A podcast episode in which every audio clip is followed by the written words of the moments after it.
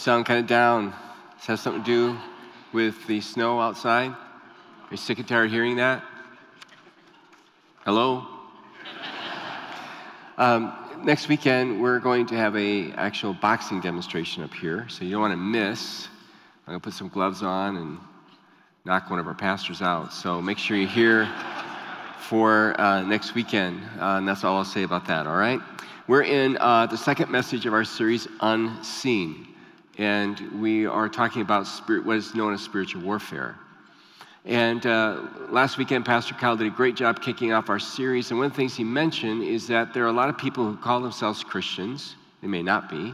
They call themselves Christians who don't believe in a literal personal devil, but they do believe in evil forces in the world. In fact, I would say to you that most non Christians believe there are forces of evil in this world, supernatural forces. Unfortunately, a lot of people who do call themselves and are Christians, who believe the Bible, who believe in a real devil, believe in evil forces, still get things really mixed up.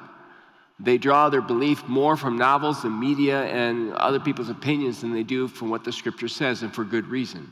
Number one, not a lot of people talk about this in the scriptures. When it is talked about, it's usually reduced down to a couple of verses, put on the armor of God. But nobody gives anybody a panoramic view of why evil exists. And that's because when you start getting into that realm, it's kind of like studying prophecy in the book of Revelation. It's not easy to understand, and sometimes it leads us into areas where there's disagreement. So I've decided to go ahead and enter that area. We're going to take a panoramic view of evil as it's woven in the fabric of Scripture from Genesis to Revelation.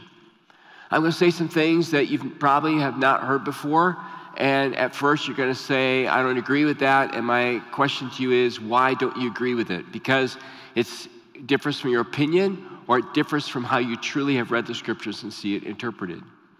And if that's the case, then we'll agree to disagree. Is that okay?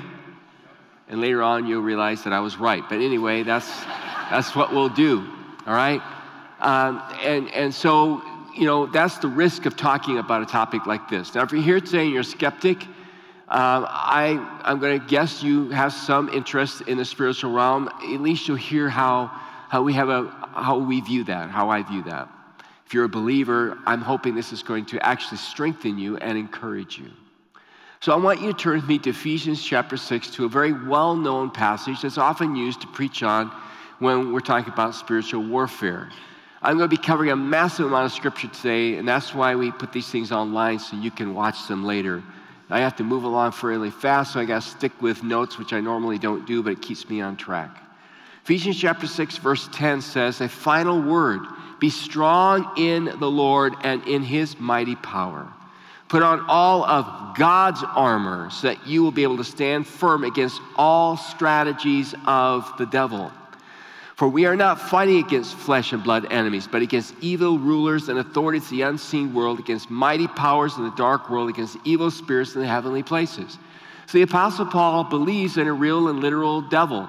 And he also believes that there are many rankings and orders of power in the unseen realm around us. The question is, how does Paul know that? And of course, we could say by the inspiration of the Holy Spirit, that's true and also the inspiration of God's Spirit through the Old Testament. See, Paul was an expert in the Old Testament. He understood what the Old Testament taught about spiritual warfare. And he brings that to bear in what he says in the New Testament. The problem is, many of us don't read our Old Testaments. We don't understand what it says about spiritual warfare. And so that's why we're going to take a journey back into the Old to understand what Paul's saying in the New Testament. And when we do this, we have to ask ourselves what did it mean to people who originally received the teachings of the Old Testament? Don't read back into it your modern view, don't read back into it necessarily even the New Testament. But ask yourself, what did they believe? What did the ancients know about the supernatural world that we have forgotten or we have dismissed? So I want to take you back to a strange story, strange place to start. But I want you to turn back, if you can, to 2 Kings chapter 5, or choose to. Otherwise, jot it down later on. While you're doing that, I'll welcome everybody who's joining us online as well. 2 Kings chapter 5, we meet a man named Naaman. Naaman's a Syrian commander who's loved by his king because he's won many battles, but Naaman has leprosy. There happens to be a captive Israelite girl, and she tells Naaman that there's this prophet in Israel called Elisha. And Elisha's a man of God, and perhaps Elisha, through the power of God, can bring healing to Naaman from his leprosy. So he gets orders from the king and he goes in search of Elisha. And Elisha refuses to come out and meet him, but Elisha sends his servant to him. And the servant says to Naaman, Here's what my father, here's what the prophet says dip yourself in the Jordan River seven times and you'll be healed. At first, Naaman rejects that. Why should I do it in the filthy Jordan River? We have cleaner, better rivers at home. But Naaman's servants say, No, do as he says. And so finally he submits and he dips in the river and he's healed completely. Now he has a face to face meeting with Elisha, and here's what it says beginning in verse 15 of 2 Kings 5. Then he turned, excuse me, then he returned to the man of God, Elisha, he and all his company, and he came and stood before him. And he said, Behold, I know that there is no God in all the earth but in Israel. So accept now a present from your servant. Now, what he means is, I believe there's no more powerful God than your God, the God of Israel. He's the most powerful of all gods that exist. So accept now a present from your servant. Verse 16. But he said, As the Lord lives, this is Elisha speaking, before whom I stand, I will receive none. I don't want your money. he urged him to take it, but he refused. Then Naaman said, If not, please let there be given to your servant two mule loads of earth, for from now on your servant will not offer burnt offerings or sacrifice to any God but the Lord. In this matter, may the Lord pardon your servant. When my master goes to the house of Rimmon to worship there, leaning on my arm, and I bow myself in the house of Rimmon. When I bow myself in the house of Rimmon, the Lord pardon your servant in this matter. He said to him, Go in peace. Now, why is it that Naaman wants two mules loaded with dirt from Israel to take back to Syria? It's because he understood something that the ancients understood, and that is there were gods over territories. And he's now been in the territory of Yahweh, the God of Israel. He believes that Yahweh, the God of Israel, is more powerful than Rimmon, the God of Syria. So he wants to take some of God's dirt with him, right? He's going to take it home. And I don't know what he does with it. It doesn't tell us. Does he make a little plot of dirt in his house or outside of his house? And there he stands and kneels and prays to God because he's got God's turf there, so God's there? Or when he goes to the temple because he's got to be the, you know, the, the, the, arm for the king to use when he bows down, does he have some of that dirt in his pocket? And as the king worships Ramon, does he worship Yahweh? We're not told.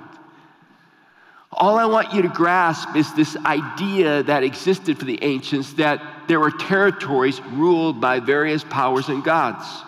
Scholar Michael Heiser, who's written a lot about this, who I depended on greatly for my research on this message, says Geography in the Bible is cosmic. Ground is either holy, meaning dedicated to Yahweh, or it is the domain of another God. See, I'm still not convinced. Well, in 1 cha- uh, Samuel chapter 26, David is on the run from Saul. And David has this brief encounter with Saul, and he says to him, Why are you chasing me? Why are you pursuing my life? And then God, and then David says these words in verse 19 of 1 Samuel 26. For they have driven me from my home, so I can no longer live among the Lord's people, and they have said, Go worship pagan gods. Must I die on foreign soil from the presence of the Lord? David believed that God was everywhere present. That's not what's going on here. But what he's saying is in cosmic geography, the gods influence all this other territory out here. I don't want to go and be in that territory. I don't want to be under their influence. I want home. Why can't I be in Israel where God is worshiped? Why can't I be on God's turf and worship my God? Daniel chapter 10, Daniel introduces us to the unseen realm. Daniel and other places tells us that around the throne of God are myriad unseen beings, supernatural beings. But he says this about some of them. This, this, this angel comes to Daniel and reveals to him, he says in verse 13 of Daniel 10, the prince of the kingdom of Persia withstood me 21 days. But Michael, one of the chief princes, came to help me, for I was left there with the kings of Persia. Verse 20, then he said, do you, not, do you know why I have come to you? But now I will return to fight against the prince of Persia, and when I go out, behold, the prince of Greece will come. But I will tell you what is inscribed in the book of truth. There is none who contends by my side against these except Michael, your prince. So, who's this prince of Persia? And who's this prince of Greece? And who are these kings of Persia? And Michael, the prince of Israel? These are unseen beings. He said, I'm doing spiritual warfare here with these beings. And Michael has to come and help me. And it's one after another. And by the way, Michael is your prince. Prince of Israel. I believe that's true, by the way. And that helps me understand why it is that Israel survived when they should have been annihilated so long ago. Why they always seem to come through. I believe it's because God has given authority to one of his divine beings to oversee and protect his plan for Israel. So, all I want you to get with me now is the fact that there is territory divided up amongst these various beings and now I want you to go to a story in the Bible that many of us are familiar with called the story of the Tower of Babel. It takes place in Genesis chapter 11 if you want to turn there with me. In Genesis chapter 11, we have the scene after the flood. And after the flood, the descendants of Noah have been told to multiply over all the earth and to subdue it. It's what God said to Adam and Eve in the first place. It's like the flood is over and God's saying, okay, did you, do you guys understand me now? You need to be obedient to me spread over the earth, subdue the earth, and manage it for me. That was God's original intention in the first place. But instead, the people consolidate on the plain of Shinar and they build this tower or ziggurat. And we have, we have them in the Middle East. They found remnants of some of these ziggurats. And the ziggurat was dedicated to a god. It was kind of a connection between earth and, and, and heaven, so to speak. So the idea here is we're not going to obey you, God. We're not going to scatter. We're going to be one people here, and we're building this tower up to you so you can be here with us and be our patron God. Which goes totally against what God wants. And so we read these words in Genesis chapter 11, beginning at verse 5. But the Lord came down to see the city and the tower the people were building. The Lord said, If as one people speaking the same language they have begun to do this, then nothing they plan to do will be impossible for them. Verse 7. Come, let us go down and confuse their language, so they will not understand each other. So the Lord scattered them from there over all the earth, and they stopped building the city. That is why it was called Babel, because there the Lord confused the language the whole world. From there the Lord scattered them over the face of the whole earth. Now, when I was in school, I was taught that in verse 7, when it says, Come, let us go down, when the Lord says, Come, let us go down, it's a reference to the Trinity, the Father, Son, and the Spirit. The problem with that is, is this. Number one, that's reading the New Testament back into the Old Testament. It's reading into it something the people then didn't understand. Number two, why is it that God would know something that the rest of Godhead would not know? How is it that God would say, I have a separate idea, let's go down and do this? Doesn't make any sense. What does make sense is that God is speaking to someone else when he says, let us. And I believe, and I agree with Michael Heiser, that God is actually speaking to a council of divine beings. See, where do you get that from? Why does God need a council of divine beings? He doesn't need one. He chooses to have one. Just like God doesn't need human beings, but He chooses to create human beings. And it is to them that he says, I'm going to go down and do this. Now, what's interesting is that God, when he does this, when he scatters them, he does it in its singular, and the Lord went and scattered them. So let us, that'd be like me saying to you, let us go out now and have pizza I'm buying. I'm not really going to do that, but anyway. I say let us, but it's me who's doing it. So where do you get this divine council? Where do you get this idea that there's this, there are these sons of God, small s? All I have to do is look at other passages in the Bible, like Job chapter 38. That's why I said spiritual warfare, the unseen realm, is woven throughout the Bible. In Job chapter 38, verse 7, the NASB, New American Standard Bible, says, When the morning star sang, that's a reference to angels together, and all the sons, small s, sons of God shouted for joy. Job 1 6 says, One day the sons of God came to present themselves to the Lord. Psalm 89 says in verse 5 The heavens praise your wonders, Lord, your faithfulness too, in the assembly of the holy ones. For who in the skies above can compare with the Lord? Who is like the Lord among the heavenly beings? In the council of the holy ones, God is greatly feared. He is more awesome than all who surround him.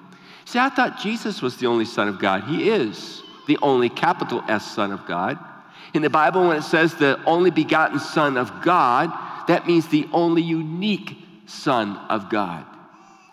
John tells us that Jesus has always been, that he was with God, that he is God. So don't, don't compare the two. It's like the Bible calls us the children of God. Well, that doesn't make us Jesus. He's entirely separate from us. These divine beings are his creation, therefore, they are called the special group, the sons of God. Now, God gave a wonderful gift to his creation, both in the spiritual realm amongst the spiritual beings and in the physical realm amongst human beings. The gift God's given us is called free will. It's the best gift and most dangerous gift. But it was necessary if we were going to be different, set apart, if we're going to relate and know God. God didn't want to make robots. And so what happens is there is a quote small son of God, one of these beings, who uses that gift and he goes rogue on God in the garden in Genesis chapter 3, the devil. And when he goes rogue on God, he leads a rebellion against God, and that rebellion includes human beings who he deceives and says, Follow me, let us rebel against God. But the devil is not the only rogue, angelic, or supernatural being. There are a whole host of others mentioned, for instance, in Genesis 6, 2 Peter 2, and Jude, verse 5 and 6. And I don't have time to go into those passages of Scripture. The fascinating, they're some of the most strange and difficult passages to understand the Bible. At the gathering, we're going to do a Q&A about that if people want to tonight, so you could come back to that. My point, though, is I want you to understand there are these beings created by God, and some of them rebelled against God and led human beings in rebellion against God as well. Now, we're not done with the story of Babel, there's more to it. See, there's a little brief commentary in the Bible about the story of Babel, and it's found in Deuteronomy chapter 32. And I'm going to read to you this commentary in two different versions, the Living Translation and the English Standard Version. The reason I'm going to do that is because they're newer versions with the best scholarship behind them, with better studies of, for instance, the Dead Sea Scrolls. And what happens is that some of the scholars, they, they're able to dial in on certain words and phrases and get greater clarity than they had before. Doesn't change any doctrinal issues, doesn't mean your other Bibles are bad or wrong. And that's the case when it comes to this passage of Scripture. I'll show you what I mean in just a moment. So, for instance, Deuteronomy chapter 32, verse 7 in the New Living Translation. Remember the days of long ago. Think about the generations past. Ask your father, and he will inform you. Inquire of your elders, and they will tell you. Now, here comes the commentary on Babel, verse 8. When the Most High assigned lands to the nations, when he divided up the human race, he established the boundaries of the peoples according to the number in his heavenly court. For the people of Israel belong to the Lord. Jacob is his special possession. Listen to it English Standard Version. Verse 8, Deuteronomy 32. When the Most High gave the nations their inheritance, when He divided mankind, He fixed the borders of the peoples according to the number of the sons of God. But the Lord's portion is the people, Jacob, his allotted heritage. In some of your versions, like the NIV, it doesn't say the sons of God or heavenly beings, it says the sons of Israel. Those all under older scholarship. There's a little prejudice there because they're having a hard time thinking about, you know, and accepting the idea of the sons of God and how they interpreted the phrase there in the Hebrew. But recent scholarship now with the Dead Sea Scrolls helps us see that no, what was the sons of Israel is better interpreted sons of God or the heavenly court, which just makes a lot more sense because you see, at the time of the Tower of Babel, Israel didn't even exist as a nation. They don't come into being until the next chapter, and then only their, their founder, Abram. What's going on in this passage of Scripture? What's going on, and you'll see this in a few moments when I, when I take you to another passage of scripture. What's going on is that God, in essence, is saying, Look, you don't want to obey me, you don't want to follow me. You don't want to be, you don't want to let me be your God and, and, and go my ways. So I'm going to scatter you, and I'm going to put over you the divine council, these spiritual beings. And they are to influence and guide you back to me. But I'm choosing, I'm choosing a person out of you, like I created Adam. I'm choosing this person called Abram. I'm calling him out of paganism. And I'm going to create a nation out of him. And that nation is going to be the source of bringing all the other nations back to me again. That's why it says, for instance, in the book of Genesis, chapter 12, verse 3 I will bless those who bless you, curse those who treat you with contempt all the families on earth will be blessed through you. That's why Paul said in Acts chapter 17, verse 26, from one man he created all the nations throughout the whole earth. He decided beforehand when they should rise and fall, and he determined their boundaries. His purpose was for the nations to seek after God and perhaps feel their way toward Him and find Him, though He is not far from any of us. But what happened? is that those sons of God, instead of leading the nations back to God, led the nations away to God, away from God, and led them to themselves. Michael Heiser, the scholar, writes and says, This is the Bible's explanation for why other nations came to worship other gods. Until Babel, God wanted a relationship with all humanity. But the rebellion at Babel changed that. God decided to let members of his divine council govern other nations. You say, How do you know that? I don't necessarily agree with how you're interpreting that. Then turn with me for a moment to Psalm 82. Say, why all these passages of Scripture? Because when you read the Bible, you have to always read it in context of everything else that's being said. Psalm 82, listen to what it says there, beginning at verse 1. It says, God presides over heaven's court, over the divine council. God is called a meeting, so to speak and judgment's about to happen in the divine council. He says, God presides over heaven's court. He pronounces judgment on the heavenly beings. How long will you hand down unjust decisions by favoring the wicked? So he's talking to these beings. Give justice to the poor and to the orphan. Uphold the rights of the oppressed and the destitute. Rescue the poor and helpless. Deliver them from the grasp of evil people. But these oppressors know nothing. They are so ignorant. They wander about in darkness while the whole world is shaken to the core. Verse 6 I say, You are gods. You're all children of the Most High. But you will die like mere mortals and fall like every other ruler. Rise up, O God, judge the earth, for all the nations belong to you. God judges his divine council for the rebellion. I'm going to take your immortality away from you because of what you've done. You've led the people away instead of to. That's why, for instance, in Deuteronomy 29, verse 26, it says, Instead, they, meaning the people of God, turned away to serve and worship gods they had not known before, gods that were not from the Lord. Deuteronomy chapter 32, verse 17, they offered sacrifices to demons, which are not God, to gods that they had not known before, to new gods only recently arrived, to gods their ancestors had never feared. Now, with all of that, let's come back to the Apostle Paul. Do you see what we just did? Remember, I said Paul's an expert in the Old Testament? We've gone back to the Old Testament and tried 30,000 foot view, maybe 60,000 foot view. We've journeyed over the Old Testament to see what did they think and believe about the supernatural realm? What does God tell us about that? And we're back to the Apostle Paul, and now I think Paul's words will make more sense to us. Listen to him again. Ephesians 6:10, a final word. Be strong in the Lord and in his mighty power. Put on all of God's armor so that you'll be able to stand firm against all strategies of the devil. For we are not fighting, he's talking about us. We are not fighting against flesh and blood enemies, but against evil rulers and authorities, the unseen world, against mighty powers in the dark world, and against evil spirits in the heavenly places. We're involved in spiritual warfare, he's saying. There are all these realms, turf and territory that's working against us, and we live in the midst of all of it, he says. There are many more passages where Paul talks about these rulers, these authorities, these beings. Ephesians chapter 1, verse 19 through 21, he talks about it. Ephesians chapter 3, verse 10, he talks about it. Colossians chapter 1, verse 16, and Colossians chapter 2, verse 15. He talks about these rulers, these principalities, these powers that are at work around us. So you see, Paul and the New Testament writers believed in cosmic geography. They believe that there are these princes, these rulers over various places, perhaps over the Twin Cities, perhaps over your community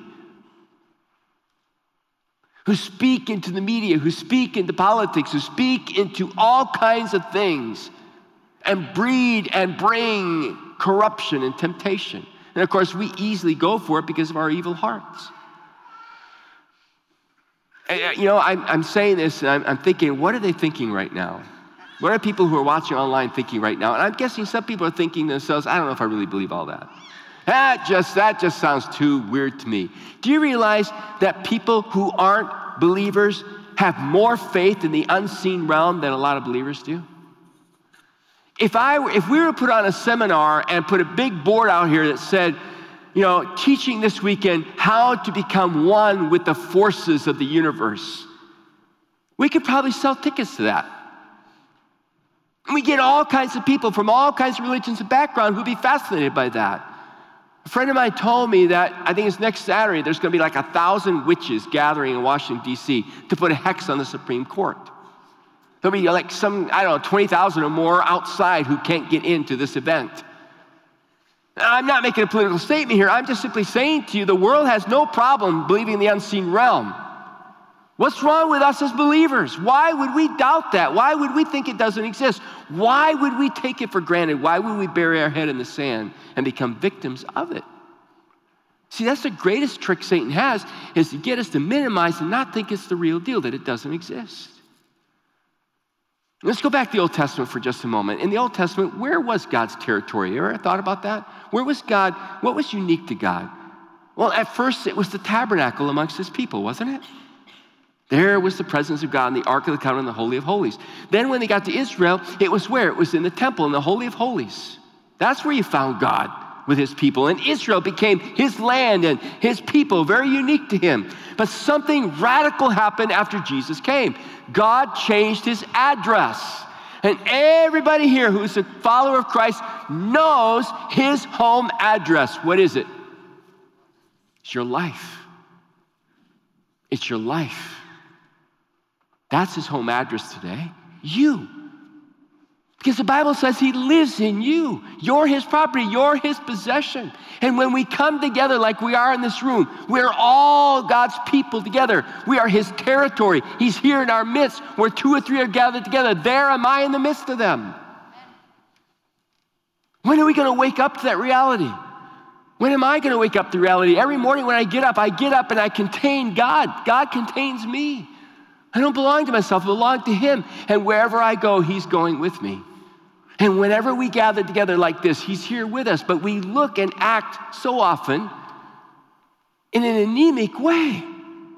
Like we're a human organization gathering around an idea rather than the living presence of God. God will only be alive to us to the degree we acknowledge His presence and activate and interact with that presence. I'm not sure you believe that. I'm not sure you believe that. I sometimes wonder if I believe that by the way I act and behave. But God is really, say, are you really sure God indwells me? Is that, are you really sure about that? I'm absolutely positive about it. Listen to 1 Corinthians 6.19. Don't you realize that your body's the temple of the Holy Spirit who lives in you and was given to you by God? You do not belong to yourself. Or how about what Paul says in 2 Corinthians chapter 6, verse 16? And what union can there be between God's temple and idols? For we are the temple of the living God. As God said, I will live in them and walk among them. I will be their God and they will be my people. Paul's saying, listen, God not just not only lives in you, but when you're all together, he's among you. He's among you. Jesus in Revelation walks among his church, it says. Verse 17, Therefore, come out from among unbelievers and separate yourselves from them, says the Lord. Don't touch their filthy things, and I will welcome you, and I will be your father, and you'll be my sons and daughters, says the Lord Almighty. So I jotted down some thoughts based on all that. I wrote down, You and I are God's holy ground. We together are his holy dwelling place. Do you believe that? This is God's sacred ground right now. If somebody asked you where God is, you could point to 6630 Shady Oak Road. We're right here, right now. He's here. Take off your shoes. Remember what God said to Moses? You're standing on what? Holy ground. Why? Because God was there in the burning bush. Reverence me, honor me. I'm in the house. I wrote down, do you realize that everything that is not occupied by God is occupied by someone or something else? Demonic? That's influencing it? How else to explain the way the world is these days? And that's why scripture tells us to come apart from the world. It says, be in the world, but not of the world. And the picture there is don't put one foot in God's territory and have your foot in the enemy's territory. Don't think that you can love and worship and honor God at the same time love and worship materialism or love and worship sex, sex or love and worship some other issue. You can't have feet in two territories. It'll destroy your life, it'll rip you apart. God says, Come all the way over into my territory, be totally committed, be totally surrendered to me. Then let's go into the enemy's territory and take it back. That's why Jesus says, Upon this rock I'll build my church, and not even the gates of hell shall prevent it, shall stop it. So, everywhere you go as a believer, if you're truly surrendered to God, you should be able to go anywhere and everywhere with absolute victory and confidence. Because it's not you that's going, you're like this vessel. You're just you're just carrying God there, or maybe a better way for me to say it is God's carrying you there to make his presence known. And when you show up, things should shake up. Because there's this unseen presence. Greater is he that is in me than what? He that is in the world. Well, who's in the world? All kinds of demons, all kinds of spiritual powers that are at work. We don't need to live fearfully. We don't need to fret. We don't need to bite our fingernails if we are where we're supposed to be. Now, I want to give you a really practical story about this. I was a couple weekends ago, or a couple weeks ago, I had a chance to do a Skype with a global partner. He's a remarkable man of God. I'm going to be with him next year in his space, and I'm looking forward to it. But when I speak with him, I feel like I'm speaking to one of the apostles. I feel like I'm talking to somebody back in time in apostolic times. I can't tell you his name. His life is constantly being threatened and his family. And I can't tell you where he is because we want to protect him. But he's been sharing and, and was sharing with me just how God is at work where they are, which is a very difficult place. He shared with me an incident that happened where they walked into a village, he and about three or four others, and they were walking through this village. They were praying for the village, trying to discern what God was doing, what evil spirits were there. And a man came out of his house and said, Who are you? What are you doing here? Are you Christians? He said his friends didn't really want to say who they were and why they were there. He's a very bold man, and he said, We are Christians. He said, Stay right there. He said, As we stood there, the villagers started gathering around us. And The man went in and brought out of his house his eight year old son, who was covered from head to toe with sores, infected, oozing. Not good. The man said to him, I've heard about your Christians and your Christ. I want you to ask your Christ to heal my son, and if you don't, we're going to stone you he said, Some of the villagers had stones in their hands. He said, We went to our knees. He said, I began to pray over that boy. He said, God said to me, I will heal the boy by tomorrow morning. And he said, I said to God, Can you give me three more confirmations? And God spoke to him three times in his mind and his heart I'll heal him, I'll heal him, I'll heal him. He got up off his knees and he says, Your son will be healed in the morning. He said, I'm going to go to the next village, but I'll be back in the morning, which he had to do some real convincing that he wasn't just simply saying that and going to run away. He and the others managed to go in the next village, and he said, We spent all night in prayer until God gave me a vision. And in my vision, I saw the little boy playing outside, and everything was good. So I went to sleep.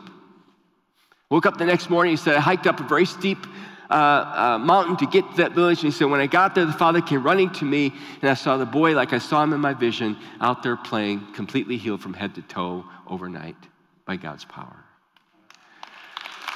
He said, he said, the man looked at me and he said, You are a God. And then, and then when he told me this, I thought, now you sound like the Apostle Paul. He said, I looked at the man and I said, I'm not a God. Don't you call me a God. Why do you people call everything outside of you a God? And then he preached to him who the true and living God was. The man and his family converted to Christ. The man announced to the village, We're following Christ from now on, went into his home and started pitching out the idols that he'd been worshiping. I asked him, I said, Why don't we see that in America? He's never been here. I said, Why don't we see that in our country? Why don't we see God moving and working that way? And he, he just quickly gave me two answers, like, like he was primed for it. And the first answer he said, he said to me was holiness. He said, The anointing, the presence, the power of God can't come if there's not holiness in the life of his followers. Prayer and fasting and obedience to God and coming apart from worldliness. In other words, what he's saying is what I've been saying that is, you got to be all in God's territory. You got to be totally surrendered to God, not compromised morally, ethically, or in any other way, fully yielded to God. Then the power of God can be demonstrated in you and through you. Secondly, he said evangelism. He said, We see the most supernatural things happen when we engage people who don't know Christ. Other than that, we don't see so much. But when we're out there and we're facing enemy territory, God shows up in miraculous ways. I thought to myself, this all makes sense to me. The church in America today is so spiritually compromised. So many Christians are living in both worlds, are not fully yielded, fully surrendered, fully dedicated to God.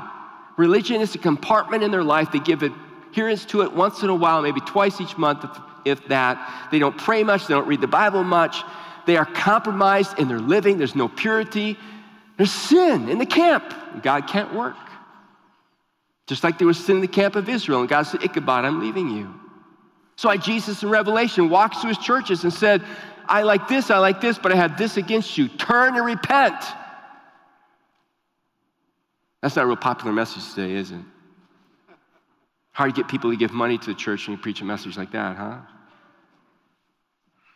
It's not a popular message to hear that in the church this day. We don't want to be told there's sin in the camp. Maybe Wooddale's unusual. Maybe there is no sin in the camp. I know I have to examine my life every day and make sure I get both feet in the territory where it belongs. But the other thing is, the church in America today is so unengaged with lost people. We just think about ourselves most of the time. We behave as consumers. We come and we receive, and then we criticize it if we didn't get it the way we wanted it to be. Rather than realizing we come here to get in, to be filled, to be encouraged, to be, to be with God, to, have, to celebrate and worship His presence, so we can leave here and go shake up the world. Well, two of you like the idea. To go shake up this world. When Jesus came to this earth, he modeled for us how he wants us to continue to be in this world. When Jesus showed up, man, he shook things up. He fed hungry people. He showed love to children and to women who were despised and so ill treated in those days. He caused the lame to walk, the mute to speak, the deaf to hear those who are sick to be cleansed, those who are dead to be raised up. Everywhere he went, he shook up the demonic realm. The demons shuddered at his presence. The same thing should be happening today when you and I show up. Same thing should be happening. Say, oh man, oh no, our pastor's getting Pentecostal on us. We're supposed to be Baptist. Oh no. That's another demonic lie. Why do, we, why do we have to hide under labels and then say, well, because I'm this label, I got to be this way? I don't care about my label. I just want to be a follower of Christ. How about you? Not what it's supposed to be about. We're supposed to be followers of Christ. And when you show up and I show up, it should shake up this world. I've been thinking about this so differently. There's a sea change going on in my own personal life these days. I've been walking into places lately like I walked in my favorite little coffee shop. I don't drink coffee, I drink tea. And I walked in there this morning, and a thought went through my mind shake it up, man, shake it up. Pray for this place. You've entered into enemy territory. Greater is He is in you than He is in this world. Pray for the people in this place. Pray for everybody come in this place right now, this week, that God will change their lives, that God will interact with them. And I thought, okay, I'll do it. I'll do it. When you and I show up, listen, spiritual warfare, we should not be afraid. When you and I show up in the anointing of God, when you and I show up in the confidence of who He is, folks, I'm telling you what, it's the devil, it's the devil and the demons who are afraid. So we got to stop believing the lies of the enemy that tells us we're powerless. that causes us to fear the evil one and to come against him in force because greater is he that is in me than he that is in the world. Let's pray. Father, thank you for this opportunity for us to be in your word today. Lord, we may not all agree on all exact interpretations, but I think we can all agree we live in a world that's hostile towards you and hostile toward us because it's influenced by demonic forces. But God, we thank you that you're more powerful than those forces. And we thank you, Father, that you will defeat them. You have defeated them in Christ. Help us, Lord, to get serious about you. Help us, Lord, to go into this world in victory. And help us, Lord, when we show up, to shake things up. Not because of us, but because of He who lives in us.